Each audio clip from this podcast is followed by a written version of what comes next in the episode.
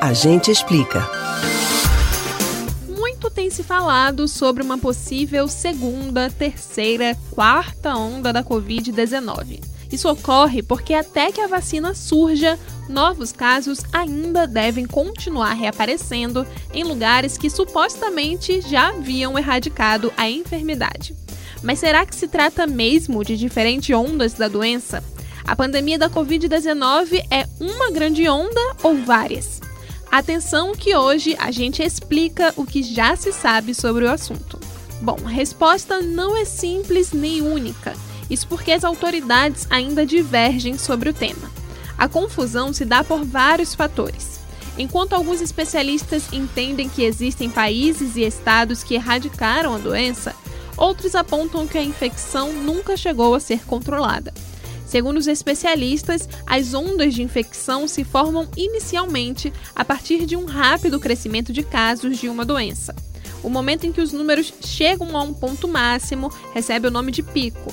Depois disso, o comportamento esperado é de uma queda lenta no número de casos e mortes pela Covid-19. Apesar dessa parte ser um consenso entre as autoridades, as dúvidas e discordâncias ficam na parte de afirmar quando uma onda começa quando ela termina.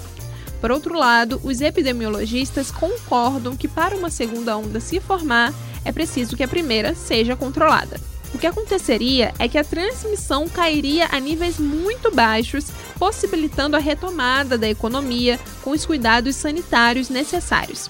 Isso representaria o final dessa primeira onda quando, mesmo depois de todo esse comportamento, o lugar volta a ter um cenário semelhante ao do início da primeira onda, alguns especialistas contabilizam como o início da segunda onda. Só que para muitos estudiosos, no caso daqui do Brasil, por exemplo, os aumentos atuais são na verdade uma continuação ainda da primeira onda. Quem afirmou algo bastante parecido com esse pensamento foi a porta-voz da Organização Mundial da Saúde, OMS, Margaret Harris.